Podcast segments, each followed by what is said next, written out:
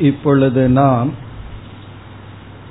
ஏழு விதமான அன்னங்களை பற்றிய விசாரத்தில் முதல் நான்கு அன்னங்களினுடைய விசாரத்தை முடித்து கடைசி மூன்று அன்னங்களை பற்றிய விசாரத்தில் இருக்கின்றோம். முதலாவது அன்னம் அதாவது போக்கியம் நம்மால் அனுபவிக்கப்படுவது நாம் உட்கொள்கின்ற உணவு இரண்டு மூன்று. இந்த இரண்டு அன்னங்கள் தேவர்களுக்காக நாம் பயன்படுத்துகின்ற பொருள்கள். நான்காவது பால். இந்த நான்கு அன்னங்களும் சாதன ரூபமாக இருக்கின்ற அன்னம். இந்த நான்கும் சாதனைகளாக நமக்கு போக்கியமாக பயன்படுகின்றது. கடைசி மூன்று அன்னம் சாத்திய ரூபம் என்று சொல்லப்படுகிறது. அவை மனம் வாக் பிராணன். இந்த மூன்றும் இங்கு போக்கியம் என்று சொல்லப்படுகிறது. அதாவது நாம் மனதை அனுபவிக்கின்றோம் நம்முடைய வாக்கை அனுபவிக்கின்றோம் நம்முடைய பிராணனை அனுபவிக்கின்றோம். இந்த மூன்றையும் நாம் சம்பாதித்து தேடி வைத்துள்ளோம். அதில் இந்த மூன்றும் ஆத்மானம் அல்லது சாத்தியானம் என்று சொல்லப்படுகிறது. ஆத்மானம்னா நம்மிடத்திலேயே இருக்கின்ற போக்கிய வஸ்துக்கள்.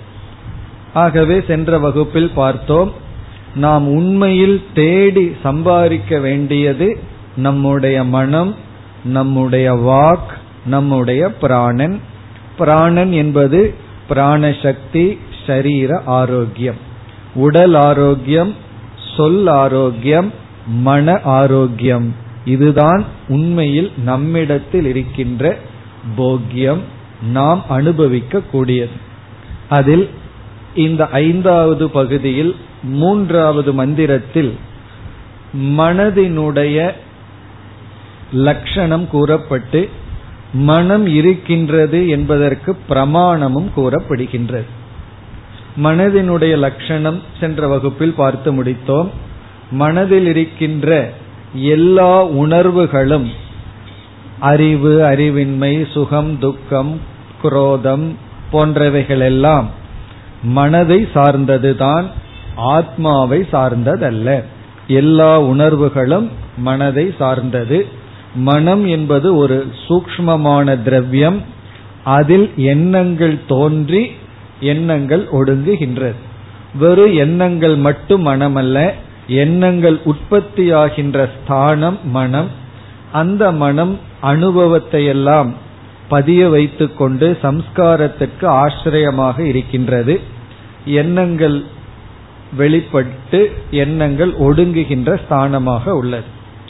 பிறகு அடுத்ததாக நாம் பார்த்தது மனம் இருக்கின்றது என்பதற்கு பிரமாணம் உண்மையில் ஒருவருக்கு மனம் இருக்கின்றதா இல்லையா என்ற சந்தேகம் வராது. காரணம் நம்முடைய அனுபவத்தில் அது இருக்கின்றது. இருந்த போதிலும் உபனிஷத் நமக்கு விளக்குகின்றது. கண்ணானது திறந்திருந்த போதிலும் மனம் என்று ஒன்று கண்ணுக்கு பின் இல்லை என்றால் நமக்கு ரூபத்தை பற்றிய அறிவு ஏற்படுவதில்லை. இதிலிருந்து கண்ணானது நமக்கு அறிவை கொடுக்க மனம் என்று இடையில் ஒன்று தேவைப்படுகிறது என்ற பிரமாணமும் இங்கு கொடுக்கப்பட்டது. இனி அடுத்ததாக வாக். ஆறாவது அன்னத்திற்கு செல்கின்றோம். இதுவரை நாம் சென்ற வகுப்பில் பார்த்து முடித்ததுதான். இனி ஆறாவதாக வருவது வாக். இங்கு உபனிஷத் வாக் என்ற விஷயத்தில் வாக் என்பது அதாவது நம்முடைய சொல் என்பது மற்ற பொருள்களை விளக்குகின்ற தீபத்தை போல என்று கூறுகிறது. பிரகாஷாத்மகம். வாக் என்பது பிரகாஷாத்மிகா.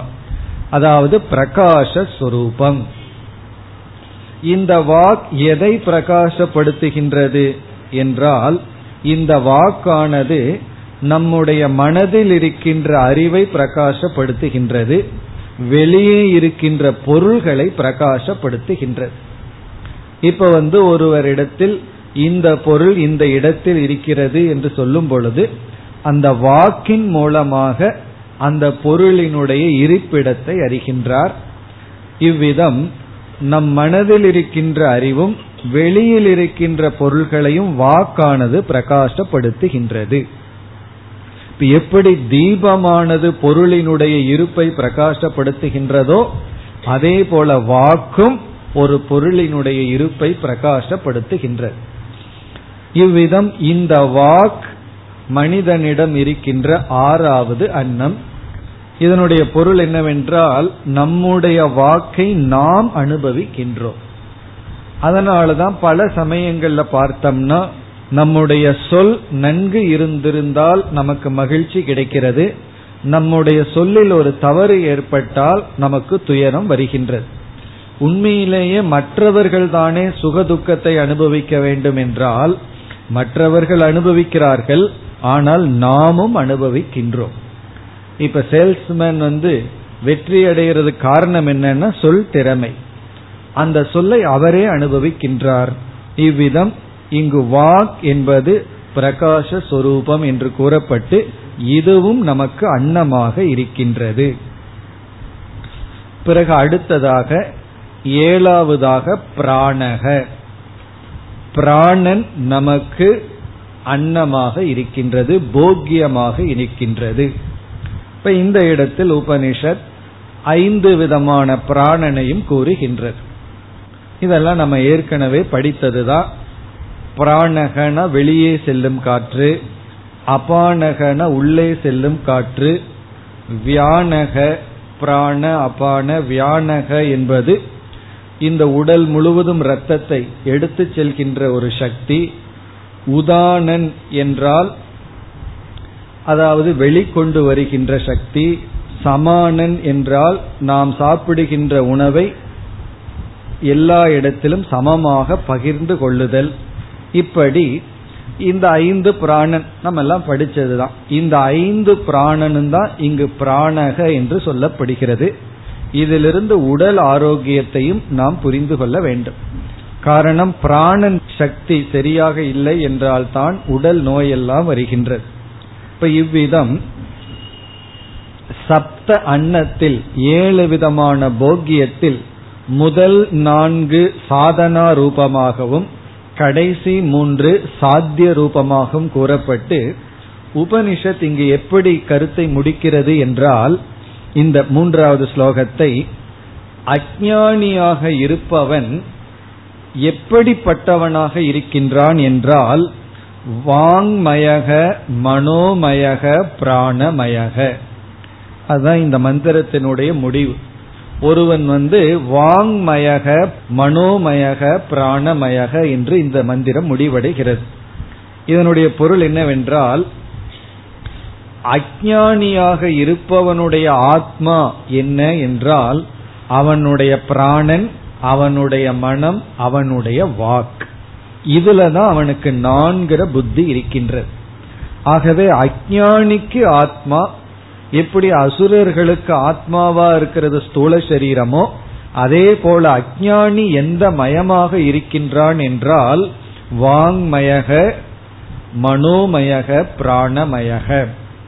அயமாத்மா. அயமாத்மானா எப்படி அயமாத்மா பிரம்மன்னு ஞானிகளுக்கு சொல்றது போல இந்த அஜானிகளினுடைய ஆத்மா இந்த மூன்று தான் அவன் சின்மயமாக இல்லை.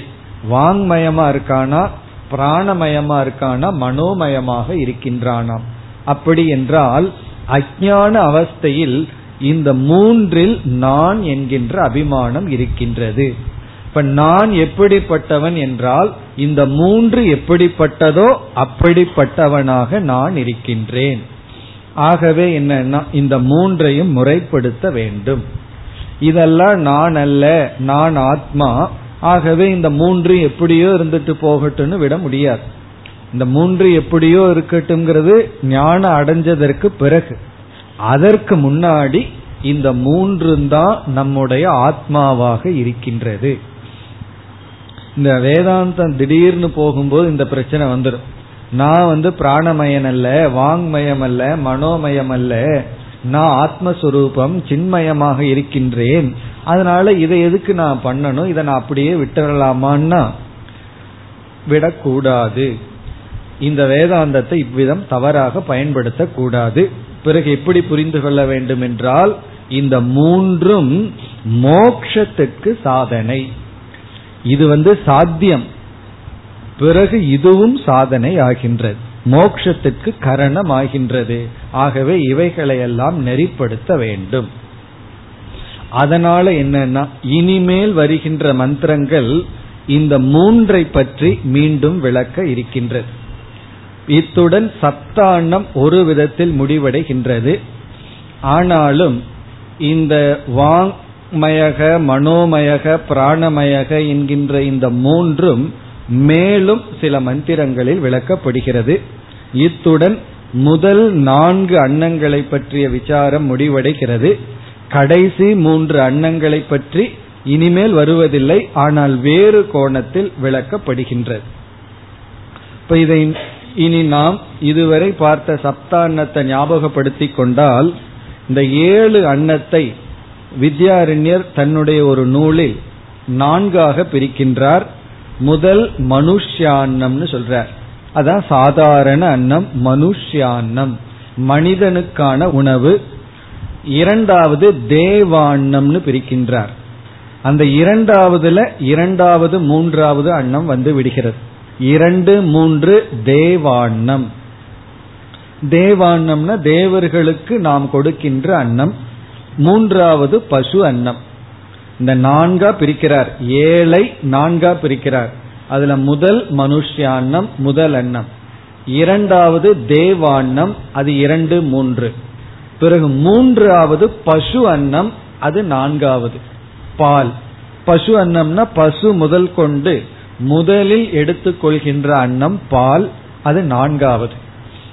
பிறகு இங்கு அவருடைய லிஸ்டில் வர்ற நான்காவது ஆத்மானம் அந்த ஆத்மானம்ங்கிறது ஐந்து ஆறு ஏழு.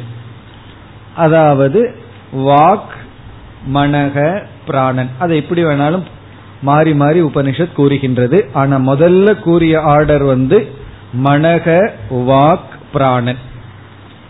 முதல்ல மனம் அது ஐந்தாவது ஆறாவது வாக் ஏழாவது பிராணன். இந்த மூன்றையும் ஆத்மானம் என்று கூறுகின்றார். இப்படி அவர் நான்காக பிரிக்கின்றார். மனுஷ்யான்னம் தேவான்னம் பசு அன்னம் ஆத்மானம். ஆத்மானம்னா ஒருவனுக்கு அன்னமாக இருக்கின்றது ஆத்மான ஜீவான்னம் அர்த்தம். ஜீவனுக்கு மிக அருகில் இருக்கின்ற அன்னம். இப்ப இதற்கு பிறகு இந்த ஆத்மானத்தை பற்றிய விசாரம் வர இருக்கின்றது. இனி நம்ம அடுத்த மந்திரத்திற்கு செல்கின்றோம். இப்ப வந்து முதல் அத்தியாயத்தில் ஐந்தாவது செக்ஷன்ல மூன்றாவது மந்திரம் வரை சாரத்தை பார்த்து இனி நான்காவது மந்திரத்திலிருந்து பத்தாவது மந்திரம் வரை உள்ள சாரத்தை பார்க்க போகின்றோம். போர் டு டென் இதெல்லாம் ஆத்மானத்தை பற்றிய விசாரம்தான். நான்காவது மந்திரத்திலிருந்து பத்தாவது மந்திரம் வரை உள்ள சாரம் இப்பொழுது பார்க்க போகின்றோம்.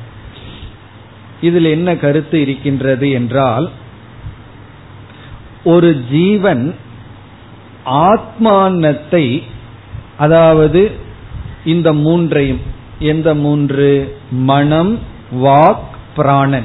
இந்த மூன்றையும் மூன்று நிலைகளில் அனுபவிக்கின்றான் என்று இந்த பகுதியில் கூறப்படுகின்றது.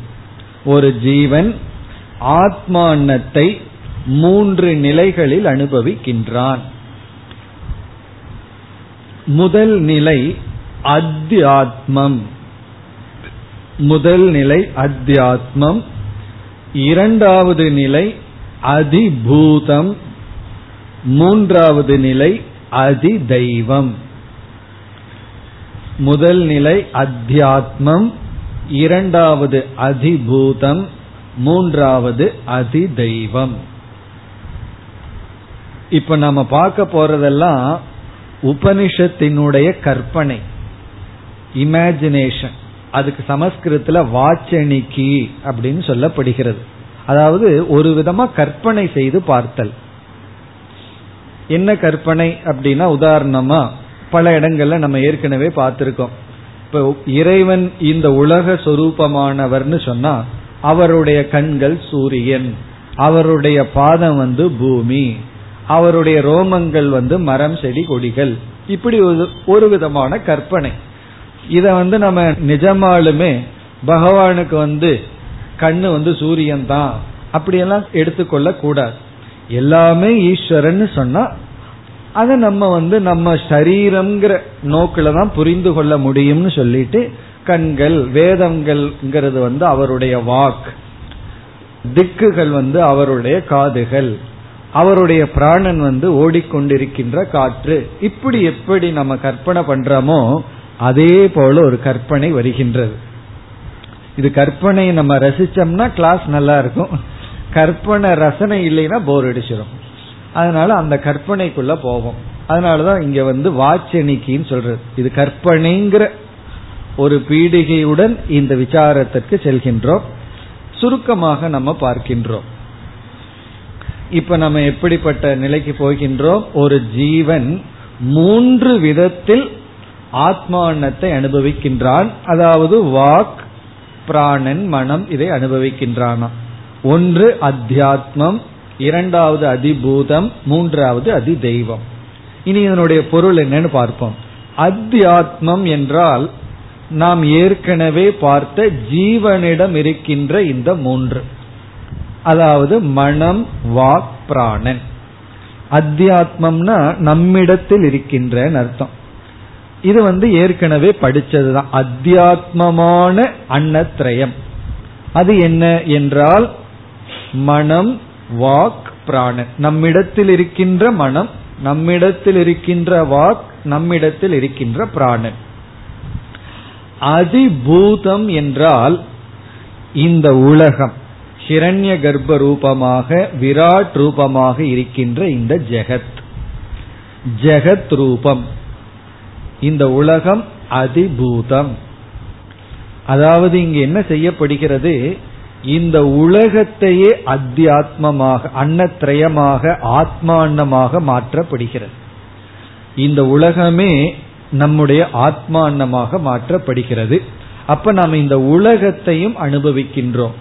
அப்படி சொன்ன உடனே நமக்கு அடுத்த கேள்வி வருது. இந்த உலகமே அன்னத்திரயம் என்றால் இந்த உலகத்துல எது வாக்? எது மனம் எது பிராணன்? அந்த கற்பனையெல்லாம் நம்ம பார்க்க போகின்றோம். மூன்றாவது அதி தெய்வம்னு பார்த்தோம். அதி தெய்வம் என்றால் பிரஜாபதி என்று இங்கு பதில் சொல்லப்படுகிறது. அல்லது தேவதைகள். தேவதைகளினுடைய சேர்க்கையாக இருக்கின்ற பிரஜாபதி சொரூபம். இதில் இனி ஒவ்வொன்றாக நம்ம பார்க்கணும். இவ்விளக்கம் பார்க்கும் பொழுது இங்கு என்ன சொல்லப்படுகிறது கற்பனை என்னங்கிறது நமக்கு புரிந்துவிடும். அதாவது முதலானது மிக சுலபம். அதில் ஏற்கனவே பார்த்து விட்டோம் அத்தியாத்மம். நம்மிடத்தில் இருக்கின்ற இந்த மூன்று அது நமக்கு அன்னமாக இருக்கிறது. இப்ப இரண்டு மூன்று என்னவென்றால் இந்த உலகமே நமக்கு போக்கியம் ஆகின்றது இந்த உலகமே நமக்கு அனுபவிக்கப்படும் பொருள் ஆகின்றது மூன்றாவது அனைத்து தேவதைகளையும் நாம் அனுபவிக்கின்றோம் அல்லது பிரஜாபதியை நாம் அனுபவிக்கின்றோம். தேவதைகளெல்லாம் நம்மை அனுபவிக்கிறாங்கிறது ஏற்கனவே பார்த்த கருத்து. தேவதைகளுக்கெல்லாம் நம்ம பசுவா இருக்கிறோம்ங்கிறது இதற்கு முன்னாடி பார்த்தோம். இப்போ நாம் தேவதைகளை அனுபவிக்கின்றோம். தேவதைகள் நமக்கு அனுபவிக்கக்கூடிய பொருள் ஆகின்றது எப்படி என்றால் தந்தை வந்து குழந்தைய கொஞ்சும் பொழுது அனுபவிக்கும் பொழுது ரெண்டு கோணத்துல பார்க்கலாம். தந்தை குழந்தையை அனுபவிக்கிறார்னு சொல்லலாம். குழந்தை தந்தையை அனுபவிக்கின்றதுன்னு சொல்லலாம். ரெண்டும் ஒன்றுதான். குழந்தையினுடைய ஆங்கிள் பார்த்தா குழந்தையும் தந்தையை அனுபவிக்கின்றது. தந்தையும் குழந்தையை அனுபவிக்கின்றார். அப்படி போக்யம் போக்தா மாறுகின்றது. இப்ப இந்த பகுதியில ஜீவன் இந்த உலகத்தையே அனுபவிக்கின்றான். பிறகு ஜீவன் தேவதைகளை அனுபவிக்கின்றான். இப்ப இந்த பகுதியில் நான்கிலிருந்து பத்து வரை உள்ள பகுதியில் அதிபூதமானது குறிப்பிடப்படுகின்றது அதிபூதம்னா இந்த உலகத்தை ஜீவன் அனுபவிக்கின்றான். இப்ப இந்த அதிபூதமாக இருக்கின்ற இந்த உலகத்தை ஜீவன் அனுபவிக்கின்றான்னா இந்த உலகம் இப்பொழுது எப்படி பிரிக்கப்படுகிறதுனா மூன்றாக பிரிக்கப்படுகிறது. எப்படி? ஒன்று இங்கு மாறி விடுகிறது வாக் மனக பிராணன் என்று பிரிக்கப்படுகிறது. வாக் மனக பிராணன் என்று பிரிக்கப்படுகிறது. மூன்று விதமான அன்னம். இந்த மூன்றும் இப்பொழுது அதிபூதத்தினுடைய நிலையில் என்றால் எது வாக் எது பிராணன் எது வந்து மனம் என்ற கேள்வி வரும் பொழுது பூலோகமானது வாக்காகின்றது.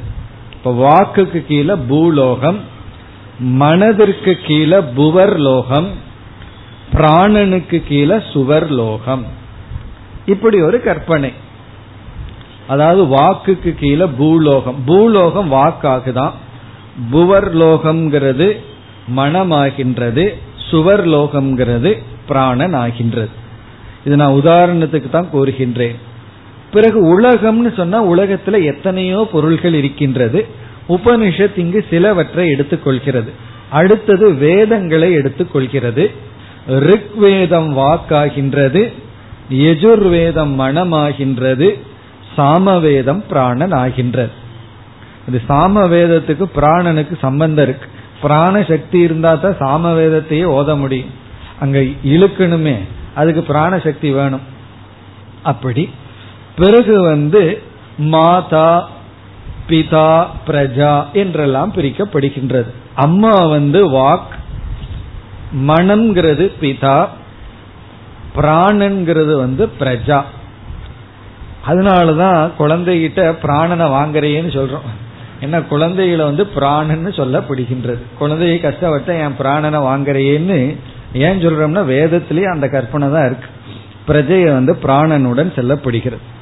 பிறகு இனி ஒரு கற்பனை பார்த்தால் எதெல்லாம் நம்ம தெரிஞ்சமோ ஞாதம் அது வாக்காகும். எதெல்லாம் தெரிஞ்சமோ அது வாக்கா ஞாதவ்யம் எதெல்லாம் தெரிய போறோமோ அது மனமா. அஜாதம் எது தெரியவில்லையோ அது வந்து பிராணன். இப்ப கற்பனையினுடைய எல்லை இப்படி இருக்கு. அதாவது தெரிஞ்சது வாக் தெரிய போறது வந்து மனம் தெரியாதது பிராணன். இதெல்லாம் எதற்குனா இவ்விதம் கற்பனை செய்து எவைகளெல்லாம் படைக்கப்பட்டுள்ளதோ அவைகளெல்லாம் வாக் மனம் பிராணன் என்று மாறி நமக்கு போக்கியமாக இருக்கின்றது. அதுதான் இதனுடைய சாரம். இந்த கற்பனையில என்னவென்றால் இந்த உலகத்தில் இருக்கின்ற அனைத்தும் நமக்கு ஆத்மானமாக மாறுகின்றது. அனைத்தையும் நாம் அனுபவிக்கின்றோம். நாம் போக்தா இந்த உலகம் போக்கியம். அதான் பத்தாவது மந்திரத்தின் வரை உள்ள சாரம். இனி அடுத்த பகுதிக்கு செல்கின்றோம். பதினோராவது மந்திரத்திலிருந்து பதிமூன்றாவது மந்திரம் வரை. இந்த மூன்று மந்திரத்தில் அதி தெய்வமான அன்னம் வருகின்றது அதி தெய்வம் அன்னத்ரயம். அதி தெய்வம் என்றால் தேவதைகளினுடைய சொரூபமாக இருக்கின்ற பிரஜாபதி. எல்லா தேவதைகள் சொரூபமாக இருக்கின்ற பிரஜாபதி. இப்ப வாக் தேவதா மனோ தேவதா பிராண தேவதா. இந்த மூன்றும் பிரஜாபதி இப்பொழுது புரிந்து கொள்வோம். வாக்குக்கு இருக்கின்ற தேவதை மனதிற்கு இருக்கின்ற தேவதை பிராணனுக்கு இருக்கின்ற தேவதை. இந்த மூன்று தேவதைகளினுடைய சொரூபம் பிரஜாபதி. இப்ப இங்க என்ன சொல்லப்படுகிறது? இந்த பிரஜாபதி இருக்கே. இந்த பிரஜாபதியை நாம் அனுபவிக்கின்றோம். நாம தான் இந்த பிரஜாபதியையே சிருஷ்டி பண்றோமா? அதாவது இது எப்படி என்றால் எல்லா மக்களும் சேர்ந்து தங்களுக்கென்று ஒரு தலைவரை தேர்ந்தெடுக்கிறார்கள். நம்ம சாதாரணமா என்ன சொல்லுவோம்? தேர்ந்தெடுக்கப்பட்டு ஆட்சியில் இருப்பவர்களை குறை சொல்லிட்டே இருப்போம். அவர் சரியில்லை இந்த குறை இருக்கு அந்த குறை இருக்குன்னு சொல்லுவோம். ஆனா உண்மையிலேயே ஆட்சியில அமர்த்தி வச்சது யாருன்னா? இந்த குறை சொல்பவர்கள் தான். நம்ம தான் அவர்களுக்கு அந்த சக்தியை கொடுத்திருக்கோம். நம்மன்னு சொன்னா மக்கள் தான் சக்தியை கொடுத்துள்ளார்கள். எதற்கு சக்தினா? இவர்களை எவ்வளவு பாடுபடுத்த முடியுமோ அவ்வளவு பாடுபடுத்துற சக்தியை கொடுத்தது யாருன்னா? இவர்கள் தான். அப்போ யார் யாரை அனுபவிக்கிறார்கள்னு சொன்னா நாம தான் நம்மை அனுபவிக்கின்றோம். எப்படின்னா அவர்களுக்கு அந்த சக்தியை கொடுத்து அவர்களை உருவாக்குனதே மக்கள் தான். அதே போல இந்த கல்பத்துக்கு நமக்கு வரக்கூடிய பிரஜாபதி எந்த லட்சணத்தில் இருக்கணும்னு உருவாக்குறது யாருன்னா ஜீவர்களுடைய கர்ம வினயம் நம்ம கர்ம வினைக்கு ஏற்ற தேவதைகளை நாம் உருவாக்குகின்றோம். அப்ப எப்படிப்பட்ட பிரஜாபதி வந்துள்ளாருங்கிறது நாம தான் உருவாக்கியுள்ளோம் நம்முடைய கர்ம வினையில். இப்ப அந்த பிரஜாபதியை நாம் அனுபவிக்கின்றோம். இப்போ ஒருவர் ஆட்சியில் அமர்த்திட்டு அவர்களை நாம் அனுபவிக்கின்றோம். எப்படின்னா அவர் லஞ்சுக்கு போகும்போது நம்ம அந்த ரூட்ல போனோம்னா தெரியும் நம்ம அவங்கள அனுபவிக்கிறோமா? இல்ல அவங்க நம்மளை அனுபவிக்கிறாங்களான்னு நமக்கு தெரியும். அப்படி ஒருவர் ஆட்சியில இருந்தால் அவர்களுடைய செயல்கள் எல்லாம் நம்ம ஏதோ ஒரு விதத்தில் பாதிக்கின்றது அதற்கு கொடுத்த சக்தி யார்னா நம்ம தான் அதற்கு சக்தியை கொடுத்துள்ளோம். அப்படி இங்க என்ன சொல்லப்படுகிறது? இந்த பிரஜாபதி என்பவர் ஜீவனுடைய கர்மத்தினுடைய விளைவு. கர்ம பலனாக விளங்குபவர். இவர் யார் அப்படின்னு சொன்னா சக்தி பொருந்தியவர். இவர் வந்து தேவதா ரூபமாக சக்தியை உடையவர். யாரு? பிரஜாபதி. இப்படி சொன்ன உடனே எந்த ஒரு சக்தியும் ஒரு ஸ்தூலமான கோலகத்திலிருந்து தான் வெளிப்படும். இப்ப பார்க்கிற சக்தி கண்கிற ஸ்தூலமான இடத்திலிருந்து வெளிப்படுது. கேட்கிற சக்தி காதுங்கிற இடத்திலிருந்து வெளிப்படுகிறது. பேசும் சக்தி வாயிலிருந்து வெளிப்படும். திடீர்னு நம்ம விரல்ல இருந்து பேசுற சக்தி வருமானா அதெல்லாம் வராது. விரல்ல இருந்து என்ன வரும்னா வேறு சக்தி தான் வெளிப்படும். அப்படி என்றால் பிரஜாபதி வாக் ரூபம் மனோரூபம் பிராணரூபம்னு சொன்னா அவருக்கு எது கோலகம் எந்த தேவதையாக வெளிப்படுகிறார்? அப்படி ஒரு கற்பனை. அந்த கற்பனையில் இந்த பூமி தான் கோலகமா? வாக் பிரஜாபதியினுடைய வாக் என்னன்னா இந்த பூமியை இருப்பிடமாக கொண்டு அக்னி தேவதையை இந்திரியமாக கொண்டுள்ளாராம். இப்ப பூமிங்கிறது கோலகம் அக்னி தேவதைங்கிறது இந்திரியம். இது வந்து பிரஜாபதியினுடைய வாக் சுரூபமா. இதெல்லாம் கேட்கணும்னா கற்பனை சக்தி ரொம்ப வேணும்னு ஏற்கனவே பார்த்துட்டோம். இந்த பூமிங்கிறது கோலகம் அக்னி தேவதாங்கிறது அக்னி தேவதைங்கிறது இந்திரியம். எதற்கு? வாக் அப்படின்னு கற்பனை செய்தார். எப்படி வாக்குன்னு சொன்னா வாய் கோலகம் பேசும் சக்தி இந்திரியம். அதே போல பூமி கோலகம் அக்னி தேவதா இந்திரியம். பிறகு மனம் அப்படின்னு சொன்னா கோலகமாக இருப்பது சொர்க்கலோகம். சொர்க்கலோகம் தான் கோலகமா இருக்கான் ஆதித்ய தேவன் இந்திரியமாக இருக்கின்றாராம். சொர்க்கலோகம்ங்கிற கோலகத்துல ஆதித்ய தேவன் இந்திரியமாக இருக்கின்றார். எதற்குனா? மனதிற்கு. இனி அடுத்தது பிராணன். பிராணன் என்றால் கோலகமா இருப்பது ஜலம் நீர். இந்திரியமா இருக்கிறது சந்திர தேவதை. இப்படி ஒரு கற்பனை. நீர்ங்கிற கோலகத்துல சந்திர தேவதையாக இருக்கின்றார். இந்த கற்பனையினுடைய சாரம் என்னன்னா பிரஜாபதி என்பவர் வாக் மனம் பிராணன் என்றால் அவருடைய கோலகம் என்ன தேவதைகள் என்ன என்ற ஒரு கற்பனை. இதெல்லாம் எதற்குனா இவைகளையெல்லாம் நாம் அனுபவிக்கின்றோம். அனைத்து தேவதைகள் நமக்கு ஆப்ஜெக்ட் நமக்கு போக்கியம். இது வந்து பதிமூணாவது மந்திரம் வரை இத்துடன் சப்தான விஷயம் முடிவடைகின்றது. இதுல வந்து இன்னும் மந்திரம் இருபத்தி மூணு மந்திரம் வரை இருக்கின்றது. இந்த பிப்த் செக்ஷன் பேரே சப்தாண்ண பிராமணம். இந்த சப்தாண்ணம்ங்கிற விசாரம் இத்துடன் முடிவடைகின்றது. இனிமேல் வேறு கருத்து வருகின்றது. இந்த சப்தாண்ணத்தினுடைய மைய கருத்து என்ன என்றால் இந்த உலகமே நமக்கு போக்கியம் ஜீவர்கள் போக்தா. இந்த போக்தாவா இருக்கிறது சம்சாரம்.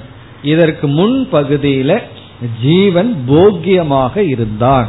தேவதைகளும் எல்லா மனிதர்களும் எல்லா மிருகங்களும் உலகம் நம்மை அனுபவிக்கின்றது. நாம வந்து அனுபவிக்கப்படும் பொருள்னு பார்த்தோம். இந்த பகுதியில நாம் அனுபவிப்பவர் இந்த உலகம் தேவதைகள் அனுபவிக்கப்படுவதுன்னு பார்த்தோம்.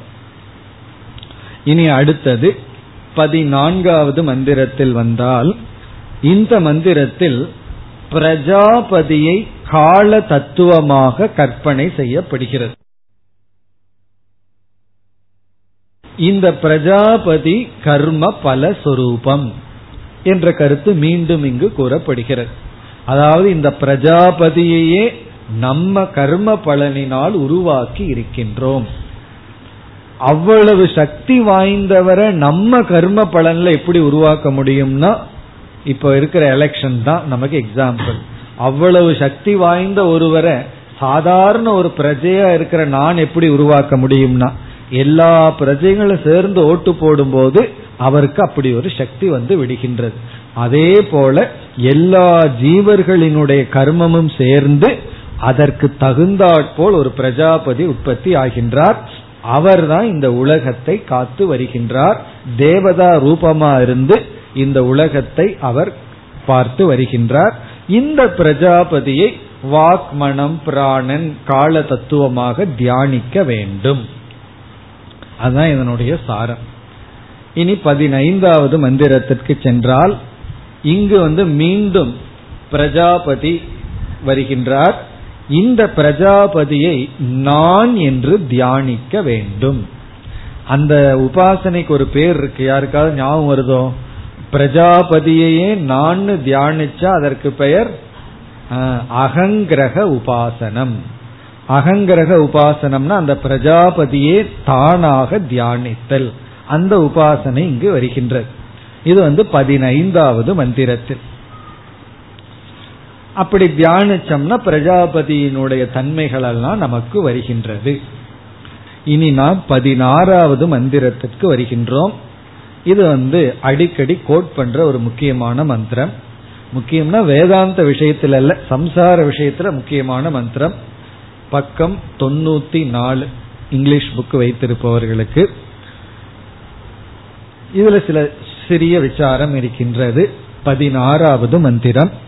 இங்கு சம்சார உலகத்தில் நம்மால் அடையக்கூடிய சாத்தியங்களும் அதற்கான சாதனைகளும் கூறப்பட்டுள்ளது. இந்த உலகத்துல எவ்வளவு நம்ம அடையலாம் இவ்வளவுதான் அடைய முடியும் சம்சார மண்டலத்துல. அதை அடையிறதுக்கு சாதனை என்ன? இப்ப வந்து ஒரு பொருள் இருக்கு பணம்னு எடுத்துக்குவோமே. இந்த பணத்தின் மூலியமா என்னென்னலாம் அடையலாம் அப்படின்னு அதுக்கு ஒரு லிமிட் இருக்கு. அவ்வளவுதான் அதுல அடைய முடியும். அதுக்கு மேல அடைய முடியாது. எவ்வளவுதான் பணம் இருந்தாலும் நம்ம உயிரை காப்பாற்ற முடியுமான்னா முடியாதுதான். ஆனா பணத்தினால இவ்வளவு அடைய முடியும்னு ஒன்னு இருக்கு. ஒரு லிமிட் இருக்கு. ஒரு சாதனைக்கு ஒரு லிமிட் இருக்கு. அதே போல எதை அடைய முடியுங்கிற எண்ட் இருக்கே அதுக்கு ஒரு லிமிட் இருக்கு. இவ்வளவுதான் அடைய முடியும். இந்த சாதனை இதை நமக்கு கொடுக்கும். அந்த லிமிட் இங்கு கூறப்படுகின்றது. இந்த சம்சாரத்திற்குள்ள சாத்தியங்கள் எவை? சாதனைகள் எவை? அதனால இந்த மந்திரம் வந்து பல இடங்கள்ல சங்கரராலும் மற்றவர்களாலும் கோட் பண்ணக்கூடிய மந்திரம். என்ன என்றால் இப்ப இந்த மந்திரத்தை படிக்க வேண்டாம். மேலோட்டமாக பார்த்தால் திரயோவாவ லோகாகா. மூன்று விதமான லோகங்கள். லோகங்கள்ல இந்த இடத்துல சாத்தியம் இருக்கின்றது. நம்ம வாழ்க்கையிலேயே அடையக்கூடியது இந்த மூன்று சாத்தியம் தானா என்ன மனுஷலோக பித்ருலோக தேவலோக இதி. இந்த மூன்று சாத்தியம் இங்கு அறிமுகப்படுத்தப்படுகிறது. அதாவது நாம வந்து மனித லோகத்தை அடையலாம் அடுத்தது வந்து பித்ருலோகத்தை அடையலாம் தேவலோகத்தை அடையலாம். இதுதான் ஒரு ஜீவனால் அடையக்கூடிய சாத்தியம். மேக்சிமம் இவ்வளவு சாத்தியத்தை அடையலாம். இந்த இடத்துல மனுஷன்னு சொல்லக்கூடாது ஜீவன் சொல்லணும். ஏன்னா எறும்பும் கூட ஜீவன் தான் ஒரு ஜீவன் அடையக்கூடிய ஹையஸ்ட் இந்த மூணும். இந்த மூணுலயே ஹையஸ்ட் ஃபர்ஸ்ட் ஹை மேலா இருக்கிறது மனுஷ லோகம். அதற்கு மேலா இருக்கிறது பித்ருலோகம் அதற்கு மேலா இருக்கிறது தேவலோகம் அப்ப வந்து ஆப்டிமம் லெவல் என்னன்னா தேவலோகம்.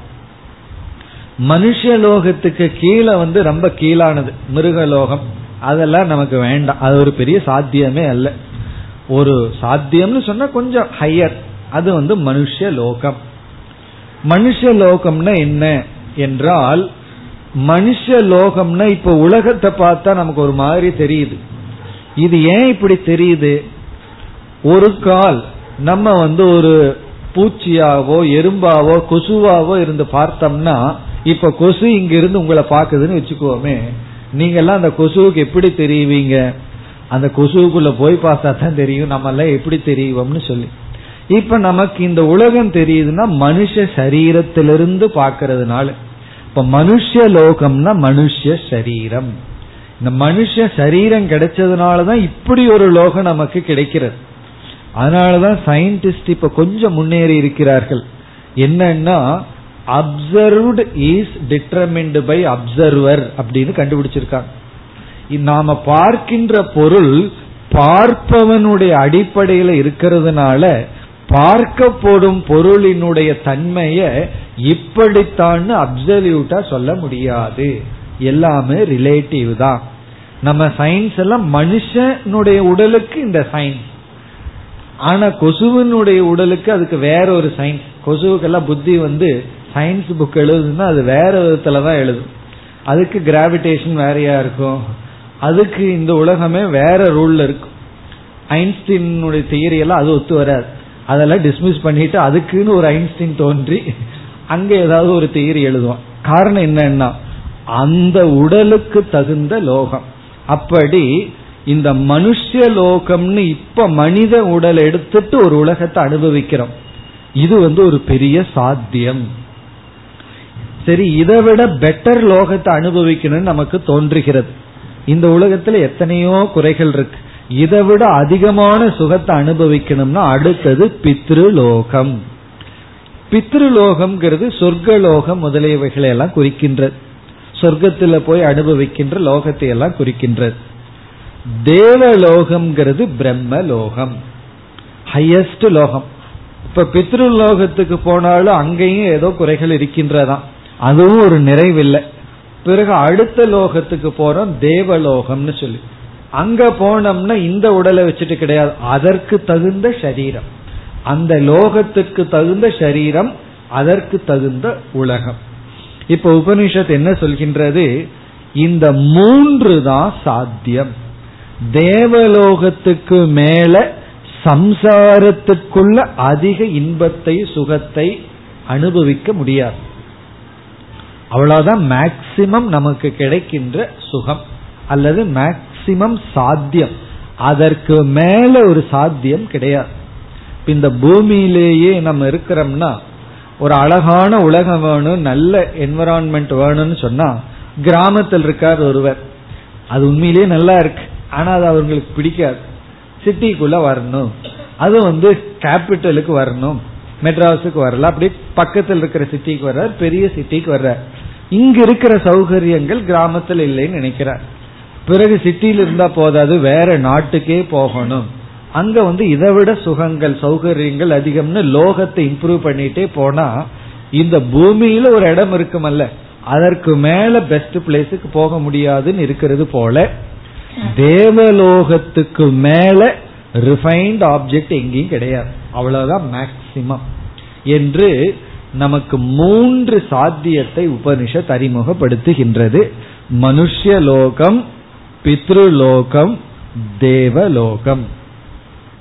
சரி இந்த மூன்று சாத்தியத்திற்கான சாதனைகள் என்ன? அதுவும் உடனே வருகின்றது. மனுஷலோகன்னு சொல்லி சோயம் மனுஷலோக புத்திரேனைவ ஜெய்யக. ஜெய்யகனா நம்ம அடையலாம் வின் பண்ண முடியுமா? புத்திரனால் மனித லோகத்தை அடைய முடியும். புத்திரனால் சந்ததியினால் சந்ததி தான் சாதனையா? மனுஷ லோகத்தை அடையிறதுக்கு புத்திரன் தான் சாதனையா? புத்திரேன மனுஷ லோக பிறகு வந்து அந்நியன கர்மனா வேற விதத்துல கிடையாதுன்னு சொல்லிட்டு இனி அடுத்தது அடுத்த லோகத்துக்கு போகணும். அதற்கு என்ன சாதனை? கர்மனா பித்ருலோக ரொம்ப அடிக்கடி கோட் பண்ற மந்திரம் கர்மனா பித்ருலோகனா வைதிக கர்மங்களினால் சொர்க்கம் முதலிய பித்ருலோகத்தை அடையலாம். அக்னிஹோத்திர முதலிய கர்மங்கள். ஜோதிஷ்டோம யாகம்னு எத்தனையோ யாகங்கள் இருக்கு. அப்படி கர்மம் பண்ணா பித்ருலோகத்துக்கு போலாமா? புத்திரனுடைய துணை கொண்டு மனுஷலோகத்தை அடையலாம். கர்மத்தின் துணை கொண்டு பித்ருலோகத்திற்கு செல்லலாம். வித்யா தேவலோக உபாசனையினால் தேவலோகம். உபாசனை செய்து தேவலோகத்தை அடையலாம். என்று சொல்லி எல்லாத்த விட சிரேஷ்டமானது தேவலோகம் என்று உபனிஷத் இங்கு கூறி ஆகவே தேவலோகத்துக்கான சாதனையான உபாசனை புகழப்படுகின்றது மேன்மையாக கருதப்படுகிறது என்று இங்கு மந்திரம் முடிவடைகிறது. எல்லா இந்த மூன்று லோகத்திலேயும் ஹையஸ்ட் லோகம் என்ன என்றால் தேவலோகம். அதாவது தேவலோகவை லோகானாம் சிரேஷ்டக. லோகங்களில் தேவலோகம் சிரேஷ்டம். ஆகவே தேவலோகத்திற்கு எடுத்து செல்கின்ற உபாசனை பிரசம்சந்தி அது மேன்மைப்படுத்தப்படுகிறது. இப்ப இந்த மூன்று தான் சாத்தியம்னு சொல்றோம். ஏன்னா இந்த மூன்றுல தான் சுகம் இருக்கின்றது. சுகத்தை எல்லாம் அனுபவிக்க முடியும்னு சொல்லப்படுகிறது. மீதி எல்லாம் சாத்தியம் அல்ல. அதாவது தலைவழி சாத்தியம்னு சொல்லுவோமா? வயிற்று வழி சாத்தியம்னு சொல்லுவோமா? அதை சொல்ல மாட்டோம். காரணம் என்ன? அது துக்க சொரூபம் சாத்தியம்னு சொன்னா அது நம்ம விரும்பி அடையக்கூடியதாக இருக்க வேண்டும். நம்மால் விரும்பத்தக்கதாக இருக்க வேண்டும். அப்படி நம்ம விரும்பத்தக்கது மூன்று தான் மனுஷலோகம் பிறகு பித்ருலோகம் தேவலோகம். மனுஷலோகத்தை நம்ம விரும்புறோம். அதனாலதான் பார்த்தீங்கன்னா ஒருவர் தொண்ணூத்தஞ்சு வயசானாலும் அவருக்கு போறதுக்கு மனசு இல்லை காரணம் என்ன? மனுஷலோகம் போகுதே. அடுத்தது நான் செஞ்ச பாவத்தை நினைச்சு பார்த்தா எந்த எவ்வளவு காலில் நடப்பனோ அல்லது ஒரே இடத்துல மரமா நிப்பனா எனக்கு தெரியலன்னு பயத்துல அவர் மனுஷ லோகத்தை விட மாட்டேங்கிறார். காரணம் மனுஷ லோகமே ஒரு சுகம். அதுவே ஒரு சாத்தியம். அது எதனால் அடைய முடியும்னா புத்திரேன. புத்திரனினால் அடைய முடியும். கர்மத்தினால் பித்ருலோகம் உபாசனையினால் தேவலோகம். பிறகு ஏன் இந்த மந்திரத்தை சங்கரர் மற்றவர்கள் எல்லாம் முக்கியமா எடுத்துக்கொள்கிறார்கள்? அப்படிங்கறத இங்க குரூஷியல் இப்ப இவ்வளவு தூரம் இங்க நம்ம விசாரம் பண்ணினதனுடைய மைய கருத்துக்கு நம்ம வந்தோம்னா இங்க இந்த மந்திரத்தை ஆதாரமா வச்சுட்டு தான் சங்கரர் ஒரு முக்கியமான ஒரு லாஜிக் அல்லது ஆர்குமெண்ட் பண்றார். என்னவென்றால் வேதமே கர்மத்தினாலும் உபாசனையினாலும் புத்திரனினாலும் எவ்வளவு தூரம் அடைய முடியும்னு சொல்லியிருக்கு.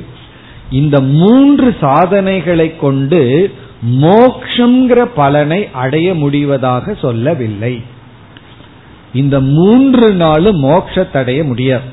புத்திரனால மோக்ஷத்தடைய முடியாது. அது உபநிஷத் சொல்ல வேண்டாம் எங்களுக்கே தெரியும்னு சில பேர் சொல்லுவார்கள். ஆனா வைராகியத்தை அடைய முடியும் அது வேறு விஷயம். இந்த மூன்று நாளையும் மோட்சத்தை அடைய முடியாது. அது மட்டுமல்ல கர்ம என்பது காயிக வாச்சிகம். உபாசனைங்கிறது மானச கர்மம். இந்த சாதனையினால இவ்வளவுதான் சாத்தியம்னு உபனிஷத்தை எல்லை வகுத்து விட்டதாம். உபனிஷத்து வந்து மானச கர்மமான உபாசனையினாலும் சாரீர கர்மனால யாகங்களினாலும் இவ்வளவுதான் டார்கெட் இதுக்கு மேல அடைய முடியாதுன்னு உபனிஷத்தை புல் ஸ்டாப் வச்சாச்சு. அப்படி இருக்கும்போது எந்த தைரியத்துல நீ உபாசனையினால மோட்சத்தை அடைய முடியும்? அல்லது இதற்கு மேல் பலனை அடைய முடியும்னு சொல்ல முடியும்? என்று இந்த கர்மகாண்டிகளிடம் நாம கேட்கின்ற கேள்வி இந்த மந்திரத்தை வைத்து கொண்டு. அதாவது கர்மனாம் கர்மனா இயத்தா பலம். இயத்தா பலம்னா இவ்வளவுதான் அடைய முடியும்னு உபனிஷத்தை வரையறுத்து விட்டது. மூணு சாத்தியத்தை சொல்லி மூணு சாதனைய சொல்லி இதற்கு மேல சம்சாரத்துல சாத்தியம் கிடையாது சாதனை கிடையாதுன்னு சொல்லியாச்சு. இதுல மோக்ஷங்கிறது வரவில்லை மோக்ஷங்கிற சாத்தியமும் வரல அதற்கான சாதனமும் வரவில்லை. ஆகவே கர்மத்தினால் மோட்சத்தை அடைய முடியாதுங்கிறதுக்கு இந்த மந்திரம் தான் பிரமாணம். வேதத்துல கர்மத்துல மோட்சத்தை அடைய முடியாதுங்கிறதுக்கு ஆதாரம் அத்தாரிட்டி வந்து இந்த மந்திரம். அதனாலதான் இந்த மந்திரம் ஒரு முக்கியமான இடத்தை வகிக்கின்றது. ஏன்னா அவங்களுக்கு வேதத்தை பின்பற்றி இருப்பவர்களுக்கு வேதத்தின் வழியா தான் பதில் சொல்லணும். கர்மகாண்டிகள் கர்மத்தை பின்பற்றி கர்மத்தினால மோட்சம்ங்கிறார்கள் இப்ப அவங்களுக்கு லாஜிக் எல்லாம் சொன்னா புத்தி இல்ல எட்டாது.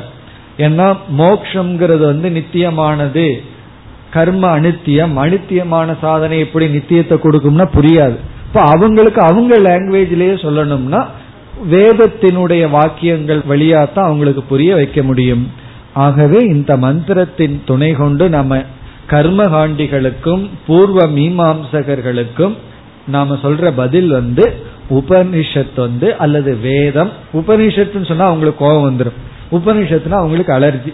அதனால வேதம்னு சொல்லி வேதமானது சாத்திய சாதனையை பற்றி பேசும் பொழுது மூன்று சாதனைகளை சொல்லி மூன்று சாத்தியத்தை சொல்லி கனெக்ஷன் கொடுத்திருக்கு. இதுல மோக்ஷங்கிறது வரவில்லை. ஆகவே புத்திரனாலேயோ சந்ததியினாலேயோ அல்லது கர்மத்தினாலேயோ உபாசனையினாலேயோ நாம மோக்ஷங்கிற சாத்தியத்தை அடைய முடியாது. பிறகு எதை அடையலாம்? இந்த மூன்று லோகத்தை அடையலாம். பிறகு இதற்கு மேல ஏதாவது லோகம் இருக்குமாங்கிற சந்தேகத்தை உபனிஷத்து இங்கு நீக்கிவிட்டது. லோகங்களுக்குள் சிரேஷ்டம்னு சூப்பர்லைட்டிவ் டிகிரியை போட்டு அது தேவலோகம்னு சொல்லிடுது ஏன்னா எத்தனையோ லோகம் இருக்கு. தேவலோகத்துக்கு மேல தேவ தேவலோகம்னு ஏதாவது இருக்கலாமாங்கிற ஒரு சந்தேகம் வந்துடலாம் அதையும் உபனிஷத்து வந்து நிறுத்தி விட்டது எப்படின்னா லோகானாம் தேவலோக சிரேஷ்டகன்னு வாக்கியம் இருக்கு. எல்லா லோகங்களுக்குள்ளும் மேலான லோகம் தேவலோகம். அதை அடையிறது வந்து வித்யா உபாசனையினால். ஆகவே உபாசனையே உயர்ந்த சாதனம். என்று இங்கு சம்சாரத்தில் இருக்கின்ற சாத்தியம் சம்சாரத்தில் இருக்கின்ற சாதனைகள் கூறப்பட்டு இதிலிருந்து நாம் மோக்ஷ சாத்தியம்ங்கிறது வேறு மோக்ஷத்துக்கான சாதனை வேறு என்ற கருத்தையும் புரிந்து கொள்கின்றோம். இப்ப இதுல நமக்கு வந்து மூன்று சாதனையில் கர்மம் பண்ணா பித்ருலோகத்துக்கு போலாம்ங்கிறது நமக்கு புரிஞ்சிடும். ஏன்னா விதவிதமான யாகங்கள் பண்ணி தேவதைகளுக்கெல்லாம் ஆகுதி கொடுத்தா தேவதைகளிருந்து அனுகிரகத்தை அடைஞ்சு நம்ம என்ன செய்யலாம்? தேவலோகத்துக்கு போகலாம் அத தேவலோகம்னு விதவிதமான பித்ருலோகங்கள் சொர்க்கலோகம்னு எத்தனையோ லோகத்துக்கு போகலாம் உபாசனைங்கிறது மனதிற்குள் செய்கின்ற மானசமான கர்மம். அதற்கு சக்தி அதிகம். ஆகவே அதை வைத்துக்கொண்டு பிரம்மலோகத்துக்கு போலாம். அதுதான் இங்கு தேவலோகம்னு சொல்லப்பட்டுள்ளது. அந்த ரெண்டும் நமக்கு விளங்கி விடும் புத்திரேன மனுஷலோகங்கிறது விளங்கவில்லையே. அந்த ஒரு சந்தேகம் வரும். எப்படி மனிதன் வந்து புத்திரன் மகன் வந்து நமக்கு மனுஷலோகத்தை கொடுப்பான்? அப்படின்னா மனுஷ ஜென்மத்தை கொடுக்கிறதுக்கு அவன் எப்படி உதவுவான்? என்ற சந்தேகம் வரும் பொழுது பதினேழாவது அடுத்த மந்திரம் அந்த சந்தேகத்திற்கான பதிலை கொடுக்கின்றது. இப்ப நம்ம பதினேழாவது மந்திரத்திற்கு வருகின்றோம். இப்ப இந்த மந்திரத்தினுடைய சாரம் என்ன? இதுல என்ன கருத்து சொல்லப்பட்டுள்ளதுன்னு இப்பொழுது பார்க்கின்றோம்.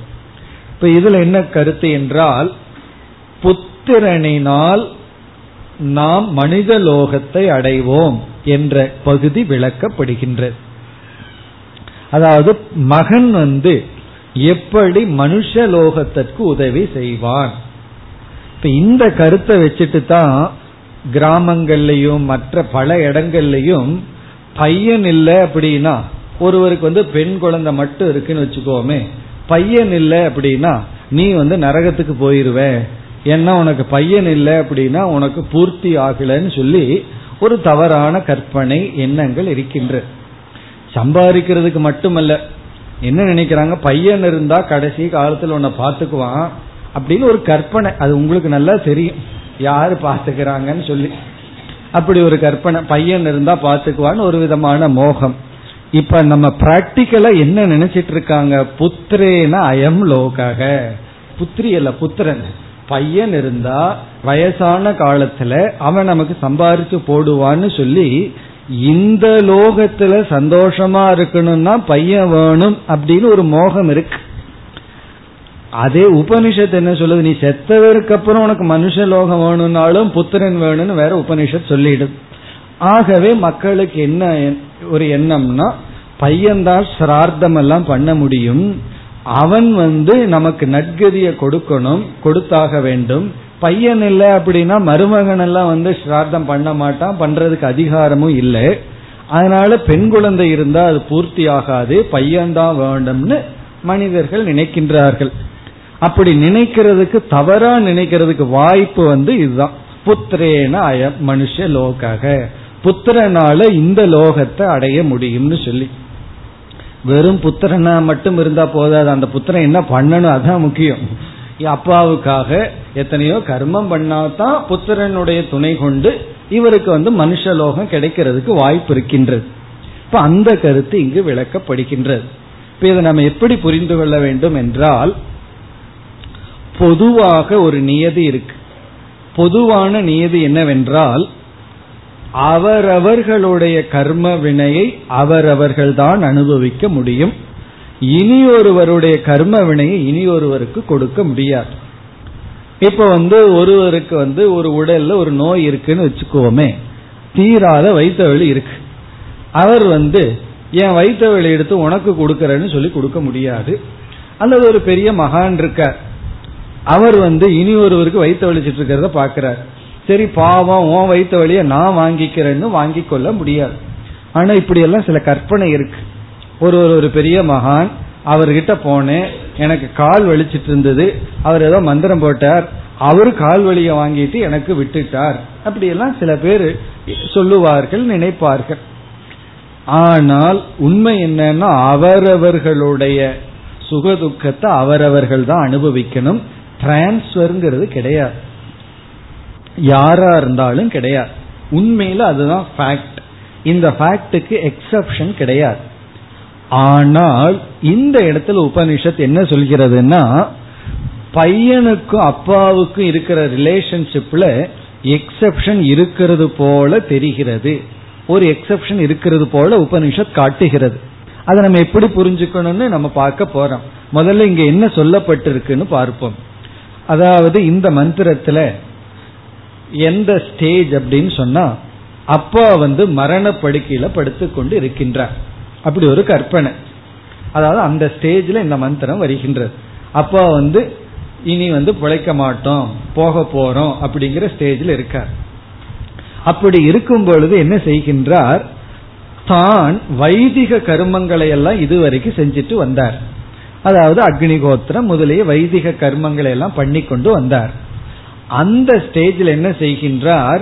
தன்னுடைய கர்மங்களை எல்லாம் பையனுக்கு டிரான்ஸ்பர் பண்ணி கொடுக்கிறார். இனிமேல் நான் பிழைச்சு வரமாட்டேன். இந்த சம்பிரதாயமா நம்ம செஞ்சிட்டு வந்த கர்மங்களை எல்லாம் நீ செய்ய வேண்டும். அப்படி அந்த டிரான்ஸ்பர் பண்றதே ஒரு கர்மம் தான் எப்படி வந்து ஒருவருடைய பவர் இனி ஒருத்தருக்கு டிரான்ஸ்பர் பண்ணி கொடுக்கறோம். அதுவும் ஒரு ஆக்ஷன் தானே. அந்த டிரான்ஸ்பருக்கு பேரு சம்பத்தி கர்ம. டிரான்ஸ்பர் ஆஃப் பவர் டிரான்ஸ்பர் பண்ணி கொடுக்கிறார். கர்மத்தை அந்த டிரான்ஸ்பர் ஆக்ஷனுக்கு சம்பத்தி கர்மன்னு பேர். அந்த சம்பத்தி கர்ம தான் இங்கு வருகின்றது. அதனாலதான் நம்ம பார்த்தோம்னா அதாத சம்பத்திகி. சம்பிரதிகி அப்படின்னு இங்கு வருகின்றது. ஆனா சம்பத்தி சம்பத்தி கர்ம அப்படின்னு சொன்னா டிரான்ஸ்பர் கர்ம. என்ன டிரான்ஸ்பர்னா அப்பா வந்து பையனுக்கு தன்னுடைய கர்மத்தை எல்லாம் டிரான்ஸ்பர் பண்ணி கொடுக்கிறார். இனிமேல் நான் பிழைக்க மாட்டேன் என்னால் எந்த கர்மமும் பண்ண முடியாது நீ தான் கர்மத்தை எடுத்து கொள்ள வேண்டும். அப்படி பண்ணும் பொழுது அந்த பையனுக்கு சம்ஸ்காரத்தை கொடுக்கிறார். நீயே யக்ஞம் நீயே பிரம்மன் நீயே விஷ்ணுன்னு சொல்லி பையனுக்கு சம்ஸ்காரத்தை கொடுக்கிறார்.